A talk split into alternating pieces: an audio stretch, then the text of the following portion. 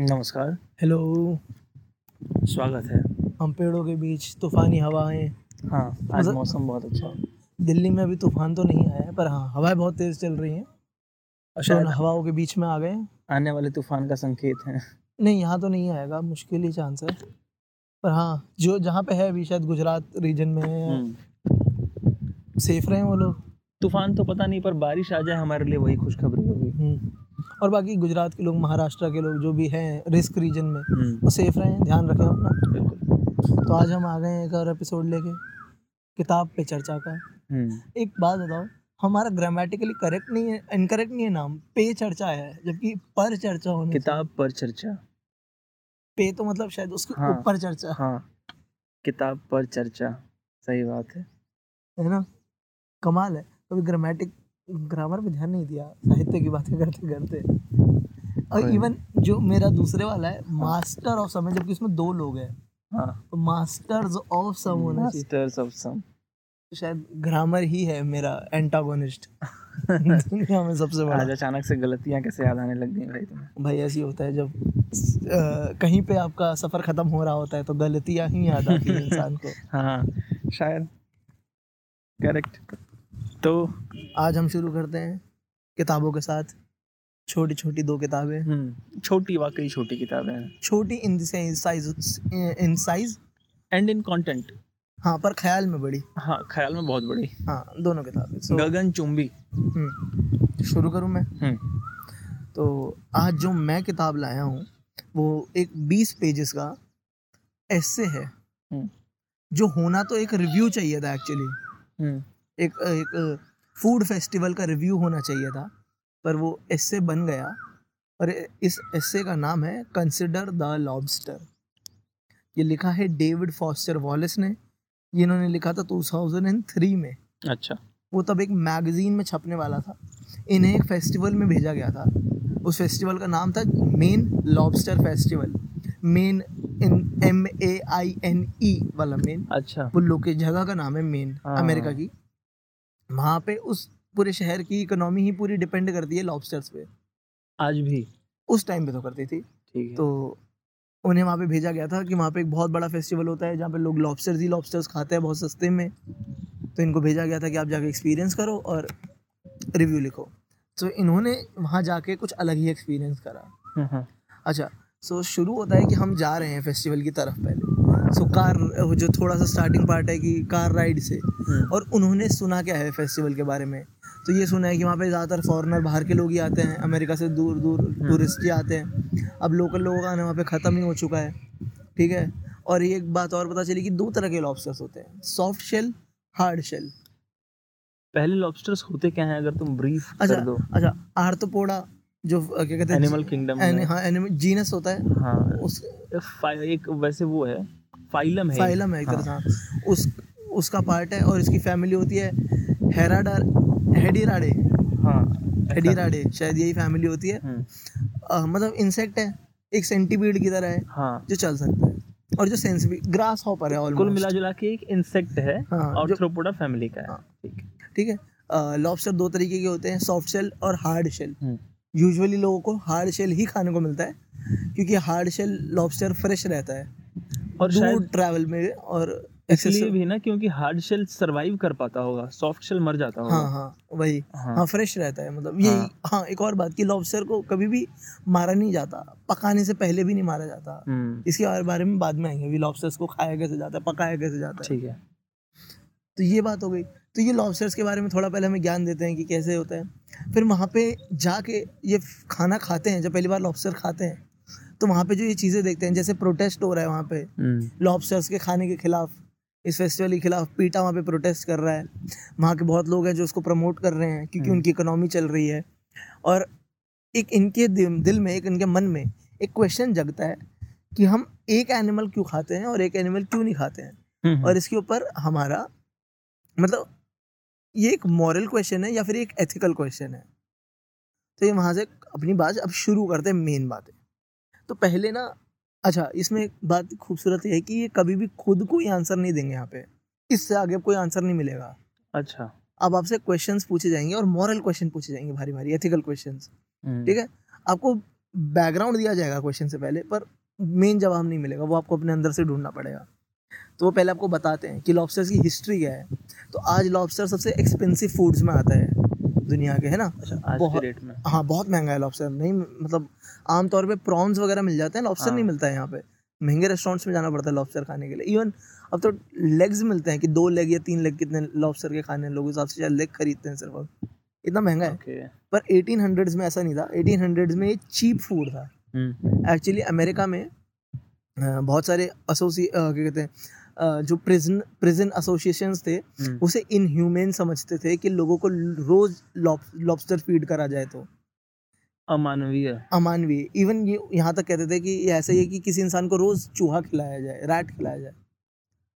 इतनी नीची निगाह उन्हें समझते देखते थे। हाँ इवन क्या कहते हैं इसे कहा जाता था चूएबल फ्यूल ठीक है। अच्छा। और एक और बात कि हाँ चुएबल फ्यूल कहा जाता था और 1840s में आके इसका थोड़ा प्रचलन बढ़ा था लोगों के बीच में कि जब लोग और खाना पड़े चालू करा एक और बात कि लॉबस्टर सौ साल से भी ज़्यादा जी सकता है इजीली इंटरेस्टिंग हाँ पर अब अब आपको पैंतीस साल से ज़्यादा बड़ा लॉबस्टर नहीं मिलता। क्यों? क्योंकि ऑलमोस्ट सब खा लिए गए हैं वो। अच्छा।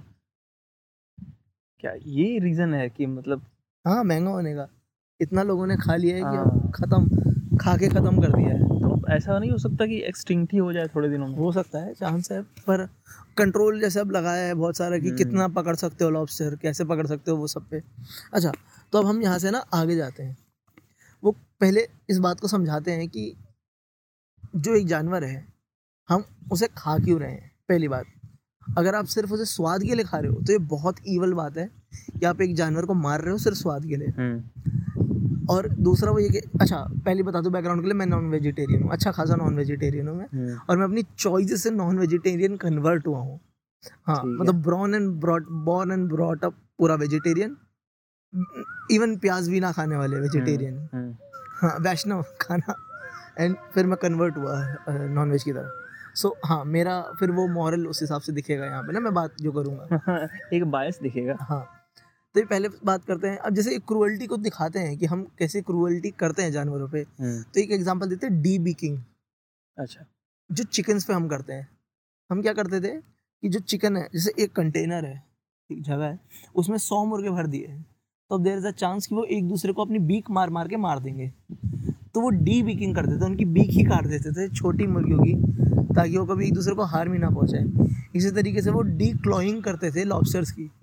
उनके क्लॉज काट देते थे ताकि वो एक दूसरे को पकड़ के हार्म ना कर सके। ये प्रैक्टिस आज भी चलती है ना मुर्गियों के केस में? हाँ कुछ जगह चलती है अभी भी। पोल्ट्री फार्म्स में चलती हाँ कुछ पोल्ट्री फार्म्स करते हैं अभी हम्म, वैसे इसे शायद इनह्यूमेन कंसिडर करा जाता है पर अनएथिकल कंसिडर करा जाता है शायद हम्म। पर पता नहीं करते करते हैं कितना करते हैं। तो पहले आपको इस लेव यहाँ पे समझा दे देखो कि प्रोसेसिंग में पीछे ही इतना जुल्म हो गया है। हम्म, फिर अब वो आपको थोड़ा आगे और लाते हैं। कि लॉबस्टर को पकाने का प्रॉब्लम क्या है? तो लॉबस्टर को आप मारते नहीं हो कभी भी। सो आपको जब लेके आते हो ना खरीद के लॉबस्टर तो आप मरा हुआ लॉबस्टर नहीं लेके आते हो। ज़िंदा आपको ज़िंदा लॉबस्टर लाना पड़ता है। और लॉबस्टर को पकाने का सबसे बड़ा प्रॉब्लम एथिकली यही है कि आपको ज़िंदा लॉबस्टर पानी में डालना पड़ता है उबलते हुए। और वो दस मिनट तक तड़पता है। और वो कंटेनर के लिड को कॉन्स्टेंटली मार रहा होगा। और आपको सुनना पड़ेगा। पर एक सवाल है मेरा। हाँ। जैसे लॉबस्टर को पानी में डाल के दस मिनट तड़पाएँ इसलिए कि वो दस मिनट में मरेगा। हाँ। तो मार के ही अगर पानी में डालें तो क्या अब आते इसमें हैं दिक्कत क्या है? अब आते हैं इसमें हाँ। ठीक है। अब वो इसका सेकंड वर्जन यही बताते हैं कि अच्छा अब आप सोचोगे क्यों ना डालने से पहले बस मार दो। और क्या? तो इससे एक बहुत इंटरेस्टिंग बात बताते हैं कि लॉबस्टर का हमारी तरह सेंट्रलाइज नर्वस सिस्टम नहीं है। ठीक है? तो उसके पास हमारी तरह सेरेबलम नहीं है फ्रंटल लोब नहीं है। तो उसके जो न्यूरॉन नर, नर्व है ना वो पेरिफेरीज में है। हम्म, तो अगर आप एक सेंट्रल नर्व काट भी देते हो ना मारने के लिए तो उसे स्टिल पेन फील होता ही होता है। तो अब यहाँ पे हम ये वाला भी नहीं कर सकते हैं। मतलब हमारे जैसा सेंट्रल नर्वस सिस्टम नहीं है कि एक जगह से स्विच बंद किया तो पूरी पूरे बॉडी का हाँ, बंद होगा। हाँ। ऐसा नहीं हाँ। मतलब हमारे में होता है स्पाइन तोड़ दिया तो खत्म। हाँ, या लंबर में एक इंजेक्शन लगा दिया हाँ। जनरल एनेस्थीसिया का तो पूरी बॉडी से पेन खत्म। हाँ। इनके हाँ। साथ ऐसा नहीं है। इनके साथ इनके अलग अलग हाँ, नोड्स हैं पूरी बॉडी में। यही समझना चाह रहा तो वो पेन अलग अलग जगह फील स्टिल करेंगे। हम्म, तो ये भी कॉम्प्लिकेशन है। मतलब ये तो मॉरल प्रॉब्लम हो गया। है ही। अब कुछ शेफ्स पता क्या करते थे? इसको इस तरीके से समझते थे कि ठीक है मैं अगर उसका एक मेन नर्व काट रहा हूँ पर स्टिल उसे पेन फील हो रहा है पर मैं रिस्पॉन्सिबिलिटी ले रहा हूँ उसके मरने की अपने हाथ से मार के। क्योंकि ये फिर ह्यूमैनिटी कहीं ना कहीं इंसान की जगह थी कि तुमने अपनी जान दी मेरा पेट भरने के लिए। हम्म, पर उसे पानी में डाल के छोड़ देना ना तड़पने के लिए। वो ऐसा लगता है कि हाथ झाड़ लेना है रिस्पॉन्सिबिलिटी से उसके मरने का। अच्छा इसको पकाने का एक बहुत इनह्यूमन तरीका जो इंग्लैंड में यूज़ होता था। लोग ज़िंदा लॉबस्टर को माइक्रोवेव में डाल देते थे। अच्छा तो अब हम ये सब प्रॉब्लम देख लिया कि इसको पकाना भी प्रॉब्लम है। ऐसा कोई तरीका ही नहीं है कि लॉबस्टर को तुम बिना पेन पहुँचाए हम्म, पका सको। तो फिर आप क्या करोगे? और यही बात आती है यही आखिरी क्वेश्चन भी है कि आप मैं वो ये कहते हैं कि मैं आपसे क्वेश्चन नहीं कर रहा हूँ। मैं जस्ट क्यूरियस हूँ और मैं जानना चाहता हूँ आपसे कि आप इस हालात में क्या करोगे? आपका मॉरल एथिकल अच्छा ये सब मॉरल क्वेश्चन नहीं कहते हैं कभी भी। आपका एथिकल क्वेश्चन आपकी आत्मा इसके लिए क्या कहती है? क्या आप एक जानवर को तड़पाओगे या उस पर जुल्म करोगे उसे खाने के लिए? क्या ये एक तरीका हो सकता है राइटर का खुद छुपाने का कि आपको वो जवाब नहीं देता है और आपसे पूछता है? क्योंकि जवाब तो उसके पास भी होगा ही। अच्छा हाँ, है एक्चुअली और वो वेजिटेरियन ही थे खुद। हाँ। वो खुद कन्वर्ट हुए थे वेजिटेरियनिज्म पे। पर वो ऐसा दिखाना नहीं चाहते थे कि मैं अपना बिलीफ तुम पे थोप रहा हूँ। कि हाँ, भैया मैं वेजिटेरियन हूँ तुम्हें भी वेजिटेरियन एक प्रमोशन कर रहा हूँ वेजिटेरियनिज्म का। हम्म, मैं बस आप पे क्वेश्चन छोड़ रहा हूँ। क्योंकि अगर वो आंसर करते हम्म, तो इस बात की पूरी संभावना है कि रीडर को पसंद ना आए हाँ हाँ। या रीडर या को लगे कि हाँ, ये ठीक नहीं है। वो लगता है फिर वो सर्विंग होता है कि बस प्लेट पे आंसर हाँ। सर्व करके दे दिया। उसका खुद का थिंकिंग ना हो पाए। क्योंकि जब शायद रीडर खुद लॉबस्टर खरीदे पकाने के लिए हाँ। या कहीं पकते देखे या कोई और जानवर पकते देखे तो शायद उसके अंदर वो क्वेश्चन फिर जाएगा कि यार should I do it correct तो ये मुझे इसकी बहुत कमाल बात लगी कि इन्होंने कैसे अच्छा इसमें ना ये और हमें वर्जन दिखाते हैं जो सामने वाली साइड का आर्ग्यूमेंट है। हम्म। अभी हमने सिर्फ़ एक साइड से बताया कि जानवरों पे जुल्म हो रहा है वही दूसरी साइड से भी बताते हैं कि हमने एक एक इसका एक नाम था इस हैबिट का मैंने इंस्टाग्राम पे स्टोरी पे लिखा था इसको कुछ कहते हैं इसमें होता है कि हम ह्यूमन इमोशंस एट्रीब्यूट करते हैं एनिमल्स पे। अच्छा।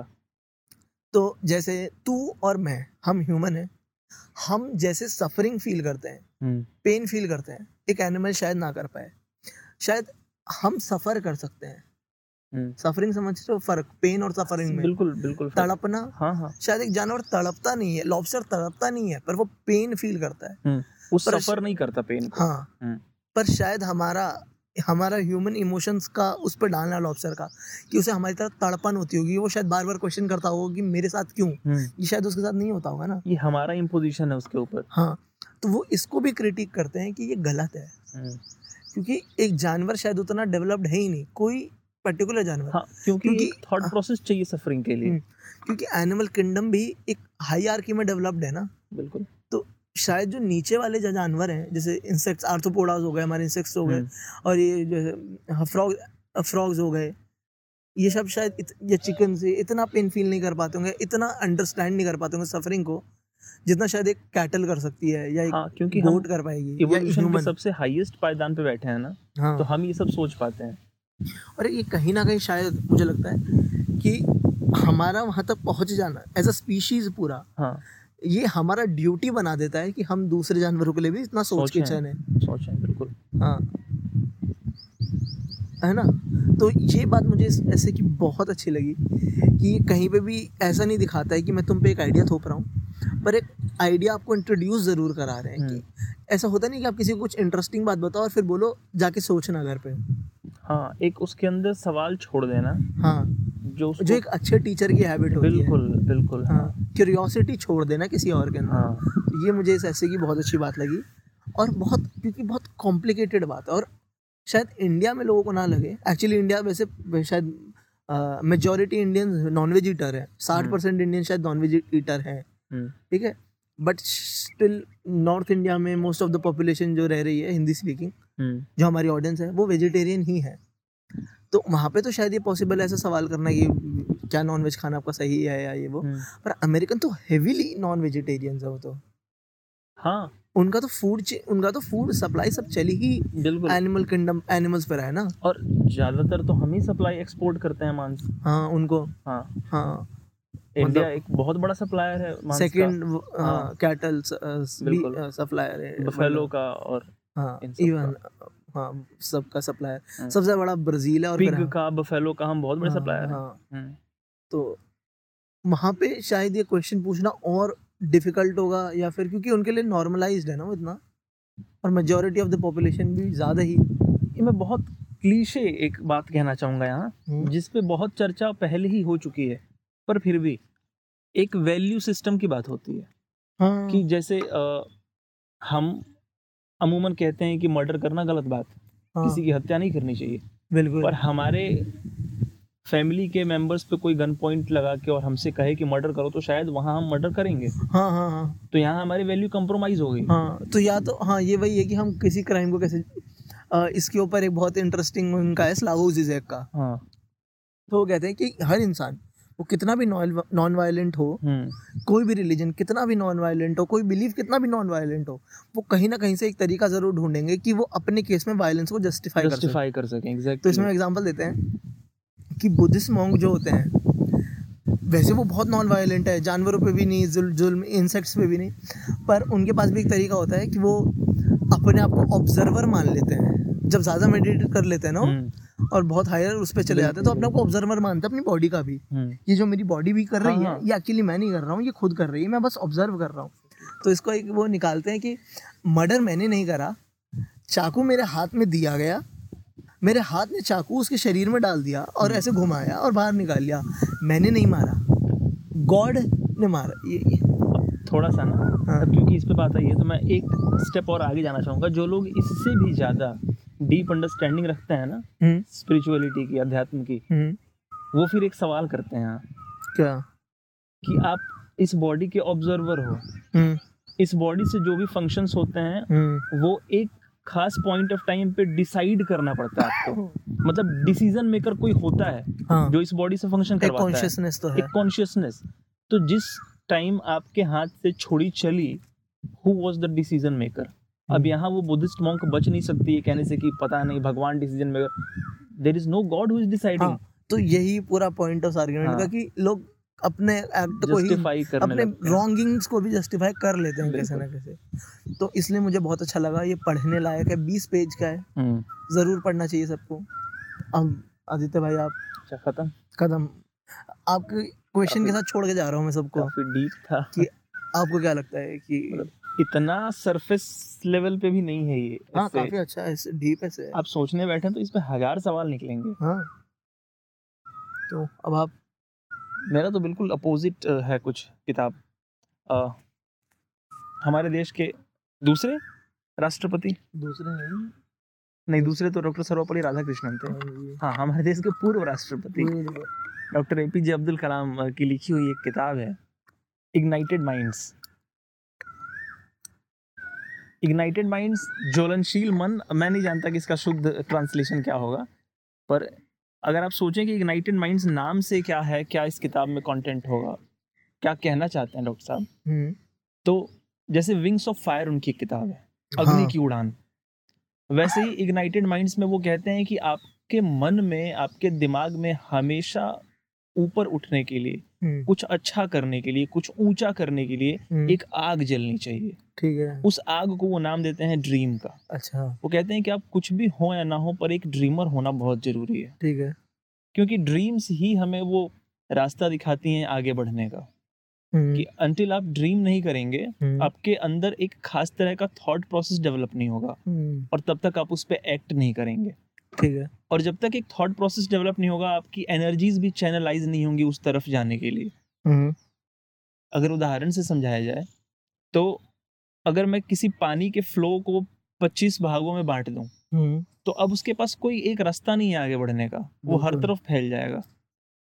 पर अगर मैं एक तरफ़ जैसे अगर एक ही रास्ता दूर से हाँ, जाने के लिए हाँ, तो वो पूरे फोर्स के साथ पूरी एनर्जी के साथ उधर की तरफ़ पूरा पोटेंशियल पूरे पोटेंशियल को एक डायरेक्शन में ही यूज़ करेगा। तो कहने का मतलब ये है कि ड्रीम अगर आप करते हैं तो थॉट प्रोसेस आपकी एनर्जीज को चैनलाइज करती है वो ड्रीम एकम्पलिश करने के लिए। तो मेन इस किताब का जो सेंट्रल पॉइंट है ना थीम जो है वो यही है कि आपको ड्रीमर होना चाहिए। अच्छा। इसके बाद क्योंकि बहुत ऑनेस्ट बहुत लेबोरियस किस्म के इंसान थे डॉक्टर साहब तो उन्होंने देश के बारे में भी कई बातें की हैं कि भारत क्यों पिछड़ा रह गया।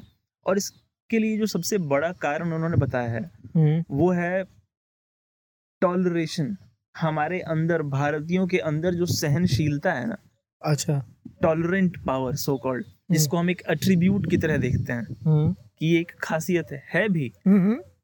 टॉलरेंट टॉलरेंस हाँ हाँ टॉलरेंट होना होना ज़रूरी है। है हाँ। पर एक लेवल के बाद अगर या टॉलरेंस या फिर हम ऐसे कर सकते हैं कि किस तरफ़ टॉलरेंट है? हाँ।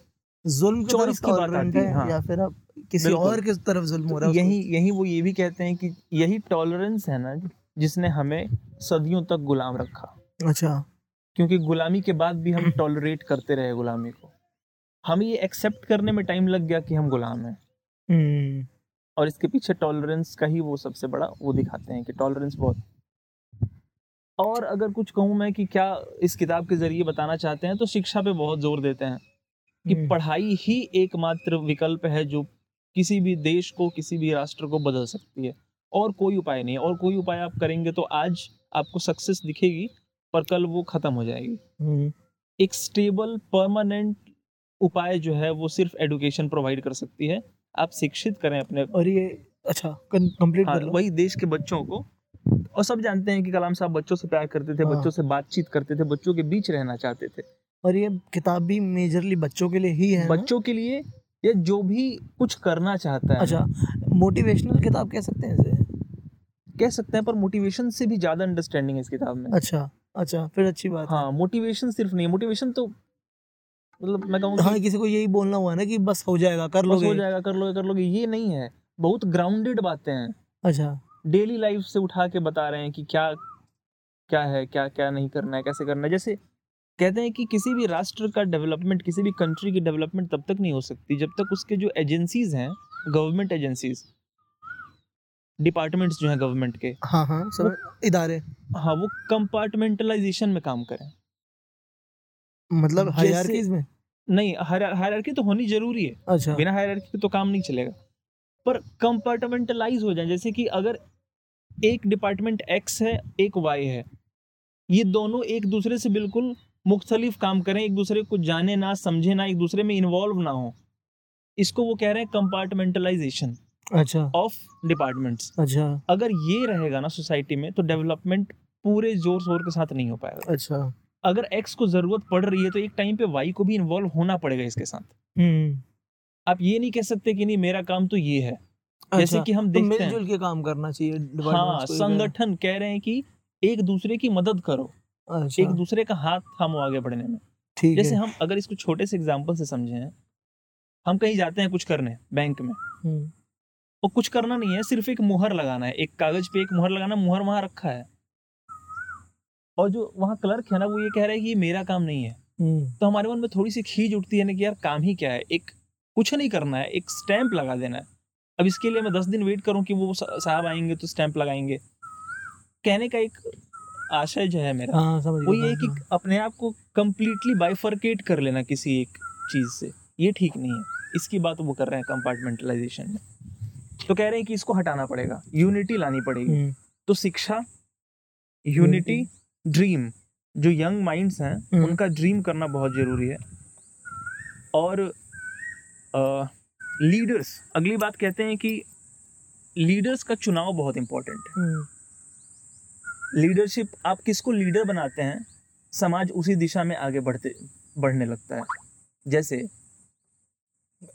हम्म, हम्म, हम हमें देखने को मिलता है कि आजकल गैंगस्टर्स को बहुत लोग जैसे हाँ, हीरो हीरो मान हीरो मानते हैं। तो इसका रिज़ल्ट क्या होता है कि इस एज ग्रुप के जो लड़के हैं ना वो उसको कॉपी करने लगते हैं वो उसको इमिटेट करने लगते हैं। हम्म। क्योंकि उन्हें लगता है कि अगर उदाहरण के लिए कोई एक्स आदमी है जो गैंगस्टर है जिसके पास गन है आगे पीछे दस बीस लोग चलते हैं किसी को गोली मार देता है और उसको अगर हम हीरो बना देंगे ना समाज का तो बीस साल का लड़का भी यही सोचेगा कि मुझे भी ऐसा ही बनना है। अच्छा। मुझे भी हीरो अगर बनना है तो मुझे एक गैंगस्टर बनना पड़ेगा। मेरे। पास भी वो रुतबा होगी कि मैं गाड़ी से चलूँगा पीछे दस गाड़ियाँ चलेंगी मेरे पास एक गन होगी। हम्म। मैं किसी को मार सकता हूँ। मैं किसी से ऊँची आवाज़ में बात कर सकता हूँ। तो किस जिसको आप लीडर बनाते हैं समाज उसी दिशा में आगे बढ़ने लगता है। तो कह रहे हैं कि लीडर्स का सही चुनाव बहुत ज़रूरी है यंगस्टर्स के लिए। और वो चुनाव करने में मदद सिर्फ़ स्कूल टीचर्स और पेरेंट्स कर सकते हैं। क्योंकि एक बच्चा बचपने में नहीं जानता कि क्या करना सही है क्या करना गलत है। तो उसको जो लोग रियर करते हैं, उसको जो लोग नर्चर करते हैं, उनकी ज़िम्मेदारी बनती है कि वो उसके दिमाग में सही लीडरशिप डालें, सही चुनाव की शक्ति डालें कि वो चुनाव सही करे अपने जीवन में। ये ये बातें हैं, ठीक है? मेनली ये बातें हैं उस किताब में। बाकी उनके पर्सनालिटी की तो क्या ही बात की जाए, एक छोटी सी कहानी मुझे बहुत अच्छी लगी इस किताब में कि एक बार वो अपने आँख के ऑपरेशन के लिए एक हॉस्पिटल में गए थे। साउथ में किसी हॉस्पिटल में गए थे। तो रिसेप्शनिस्ट उन्हें नहीं पहचानती थी। पता नहीं कैसे रिसेप्शनिस्ट थी हाँ। कि नहीं पहचानती थी। तो वो गए और पेमेंट की बारी आई तो उन्होंने कहा कि मेरे पास चेक है कैश नहीं है। तो रिसेप्शनिस्ट ने कहा कि सर चेक नहीं हो पाएगा कैश ही देना पड़ेगा। हम्म, तो उन्होंने बहुत मशक्क़त करी और कहीं से कैश का इंतज़ाम करा और अपना ऑपरेशन करवाया। बाद में जब दिल्ली आ गए तो डॉक्टर का फ़ोन आया कि sir I am very sorry for not recognising you कि बहुत बड़ी गलती हो गई इनसे तो अब सोचो कि एक आदमी हम्म, जो इतना पावरफुल है वो ये बता भी नहीं रहा है कि वो कौन है वो उसी प्रोसीजर को फॉलो कर रहा है जिस प्रोसीजर को आम आदमी भी फॉलो कर रहा है। हाँ अच्छी बात है। हाँ, हाँ। तो कह हाँ, सकते हैं कि। पर्सनैलिटी वाइज तो बहुत ग्रेट थे कलाम और ये अच्छा भी है अच्छा अच्छा एग्जांपल सेट करना है ना हाँ अच्छा एग्ज़ाम्पल सेट करना है। कि वीआईपी नहीं है कोई भी। हाँ कि वीआईपी नहीं है कोई। तो ये चीज़ें हैं। बाकी मैं ये रिकमेंड करना चाहूँगा कि अगर आप कुछ भी करना चाहते हैं थोड़ा भी अगर मोटिवेशन चाहिए या सही गाइडेंस चाहिए ऐसा होता है ना कि घर के बड़े जो बहुत अनुभवी लोग होते हैं जिन्होंने जीवन में बहुत कुछ अचीव करा है उनसे कुछ सुनना उनसे कुछ सीखना। हम्म, तो अगर ये सब आपके मन में है तो ये किताब आपके लिए है वो ये किताब पढ़नी चाहिए।